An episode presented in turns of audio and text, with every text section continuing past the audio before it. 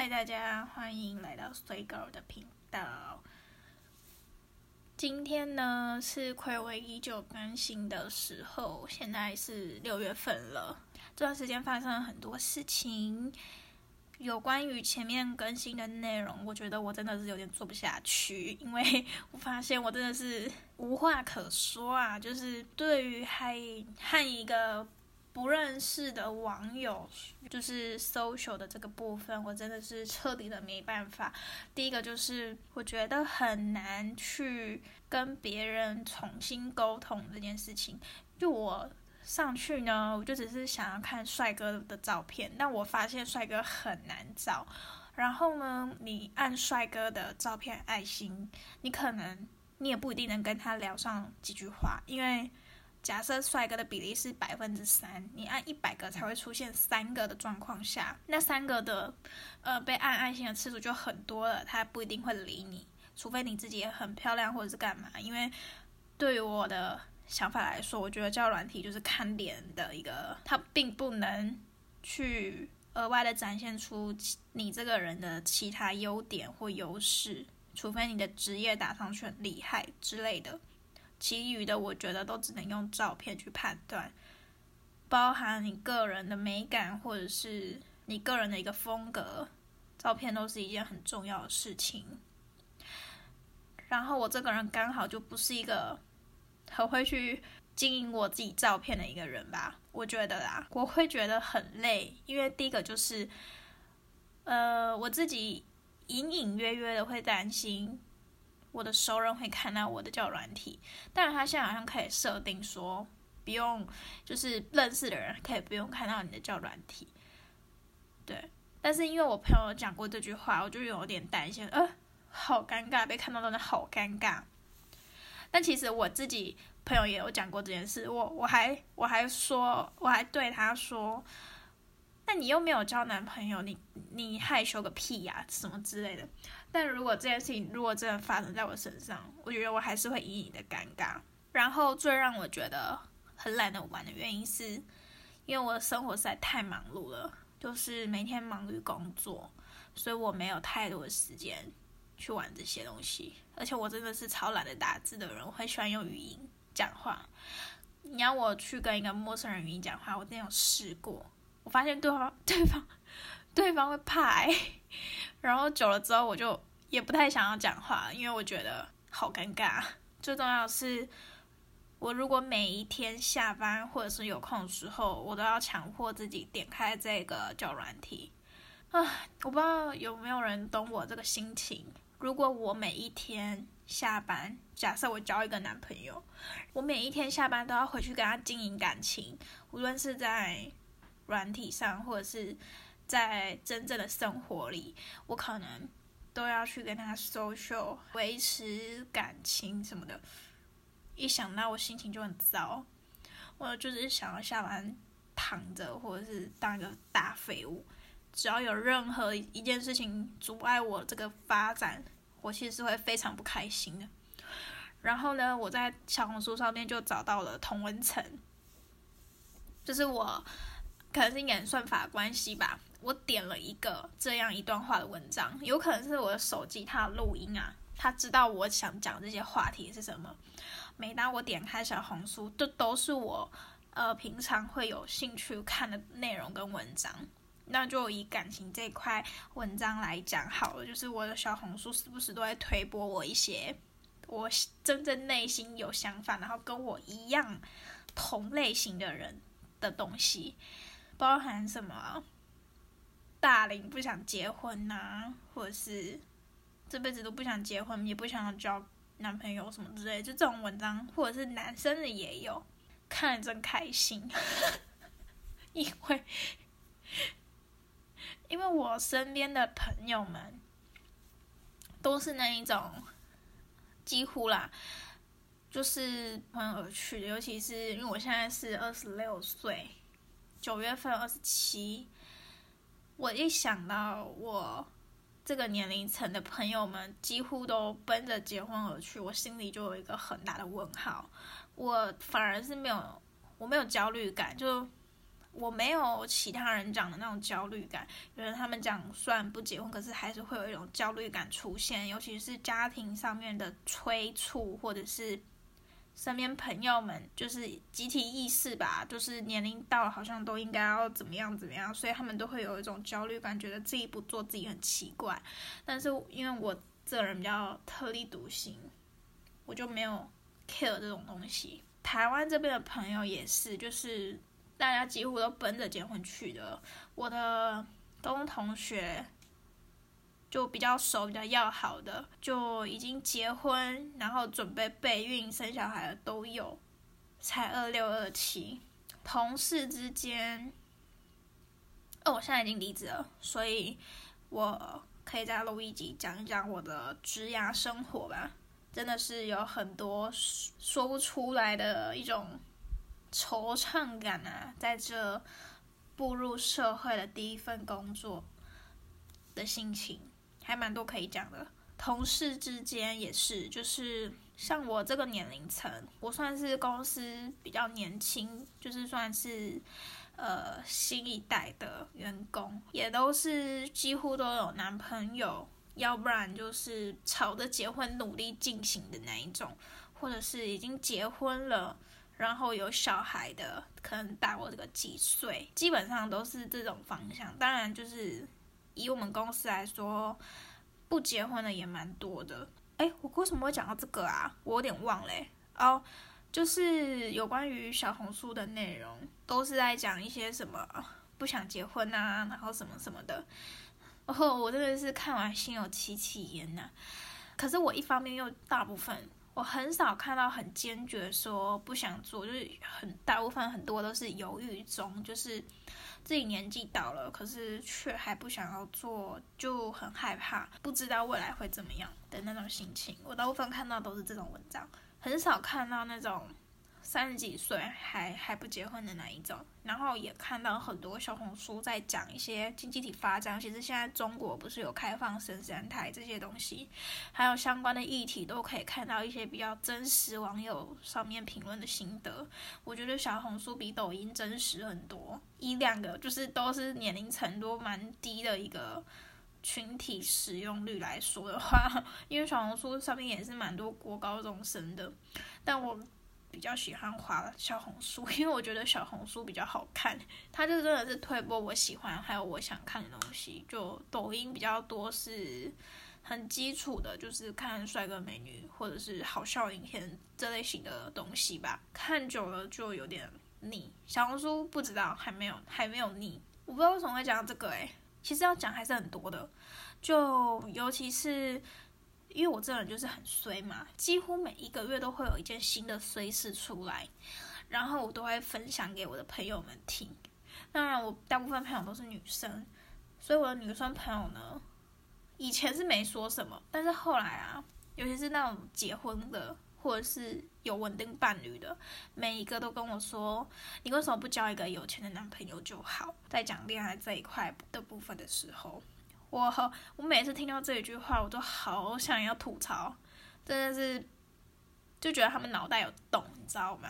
可能他们都过得还不错，因为我身边的还蛮多女生朋友，她们是可能并不是外貌很出众的那一种，可是通常恋爱运都还不错，都可以交到那种蛮忠心，然后对他们很好的那种男朋友，而且还不止只是这样，经济条件什么各方面。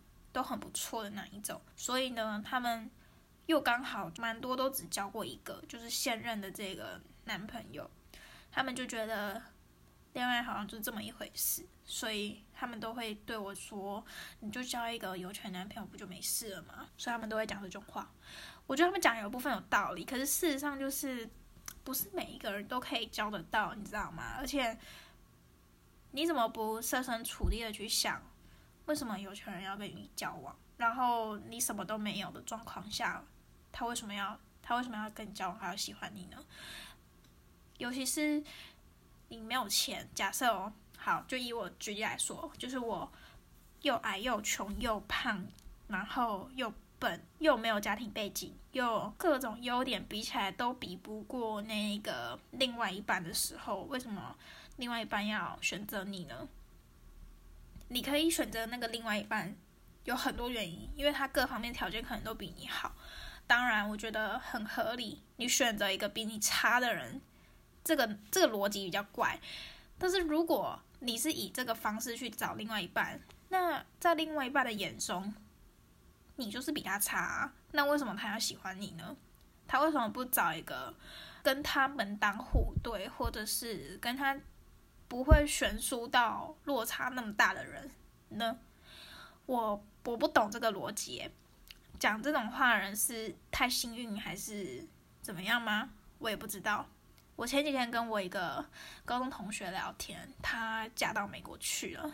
她高中的时候，她说她的梦想是要去迪士尼工作，要去美国念书，然后还有就是做一些插画工作什么的。我们以前也是都是学画画的。我刚开始听到他这句话，我觉得他讲的梦想实在是真的很遥远。但是他后来还是去美国念书了，也是熬了很多年才去。他家并不是很有钱的那一种，但他还是努力的透过他自己取得的资源，然后去经营自己，让自己可以去到美国念书。我觉得他这一步走得非常非常的认真跟努力。我在于他的做法来看，我觉得他离这个工作上面不远，即便他没办法去到那么顶尖的。呃，像皮克斯或迪士尼这种公司去工作，至少他在美国也不会说没有其他可以做的事情。而且美国的工作机会跟台湾比起来，这类型的工作其实比台湾多蛮多的，可运用的东西也蛮多的。就在我觉得他未来会一片光明的时候，他前阵子结婚了吧？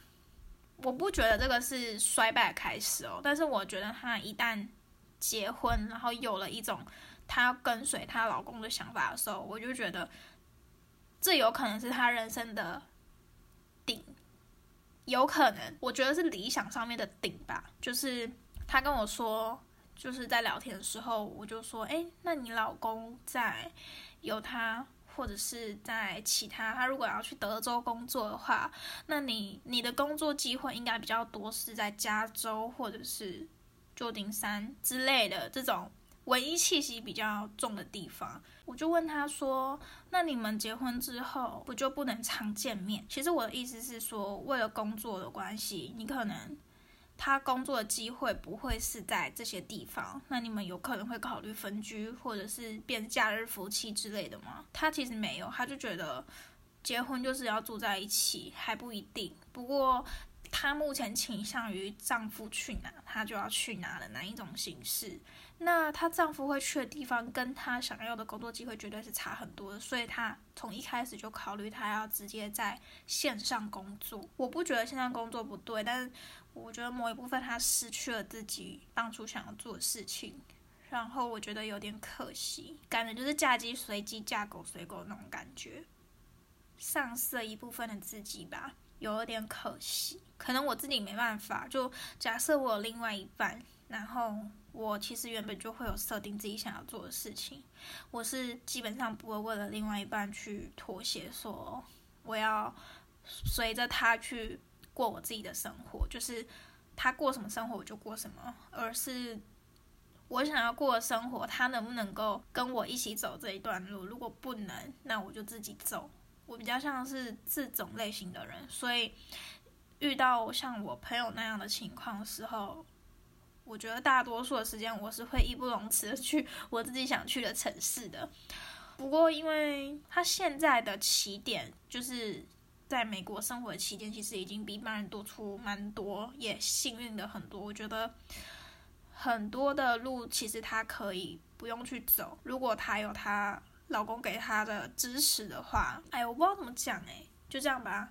再回来，我刚刚的那个话题，就是我的小红书上面呢，都划到这类型的东西，就有，尤其是在说结婚的这个东西，我个人就真的不是很喜欢，不是很喜欢别人来问我有没有要结婚或者是什么样之类的。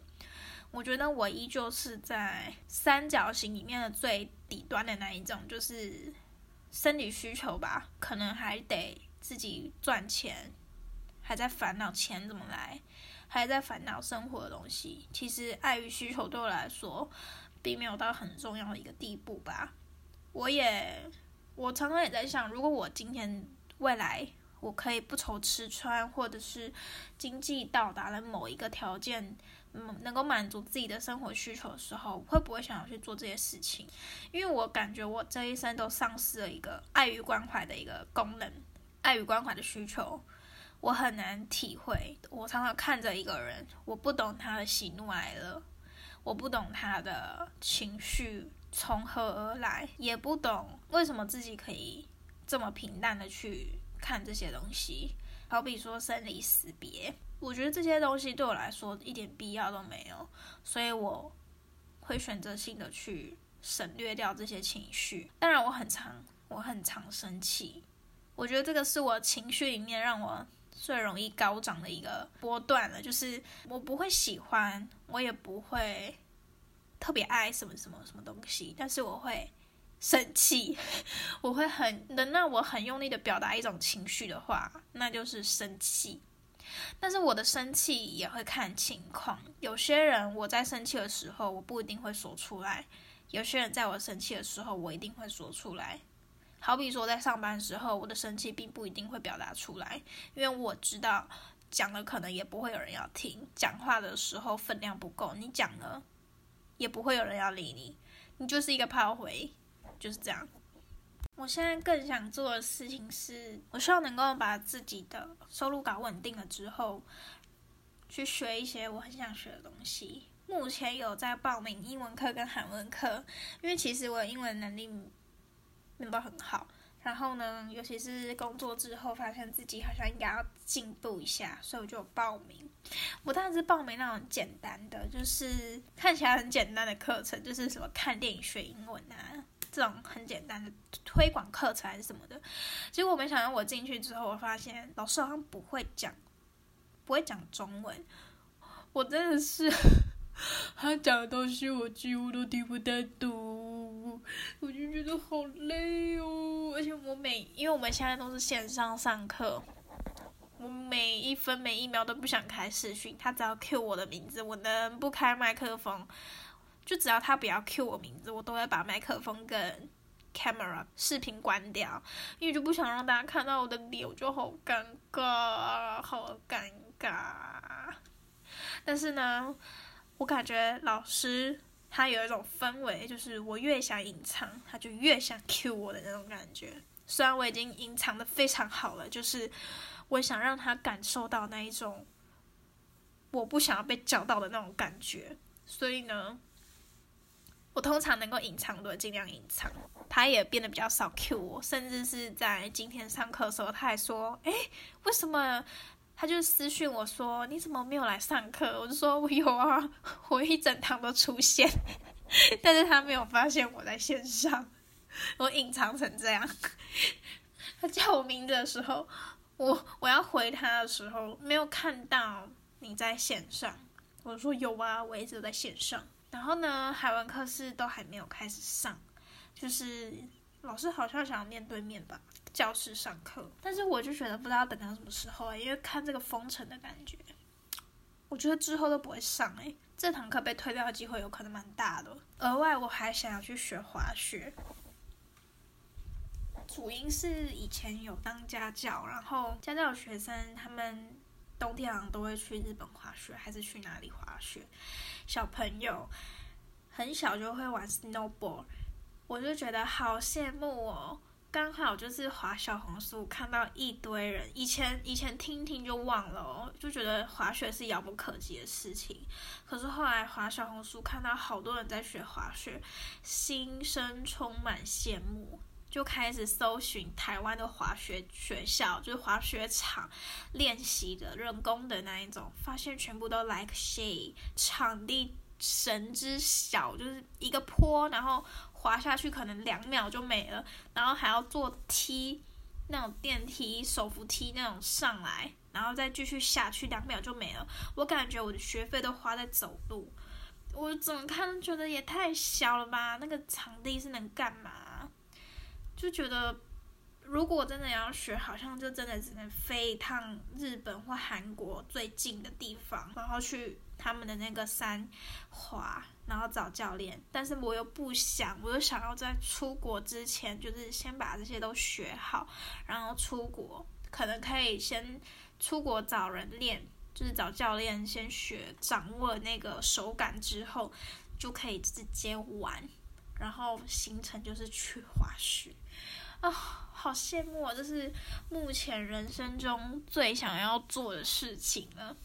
发现我的人生规划都很小，就是都是这种短短利短视的这种规划，主要是因为我没有什么太想要做的事情。我有一个很大的核心目标，在现在，尤其是在我，因为我现在已经离职了，在我离职后。离职前就很想做的事情叫做身体健康，因为我觉得没有东西比命更重要，没有命什么都不行。如果可以健健康康、平平淡淡的活一生，我觉得我也可以。唉，才二十几岁就讲这种话，唉。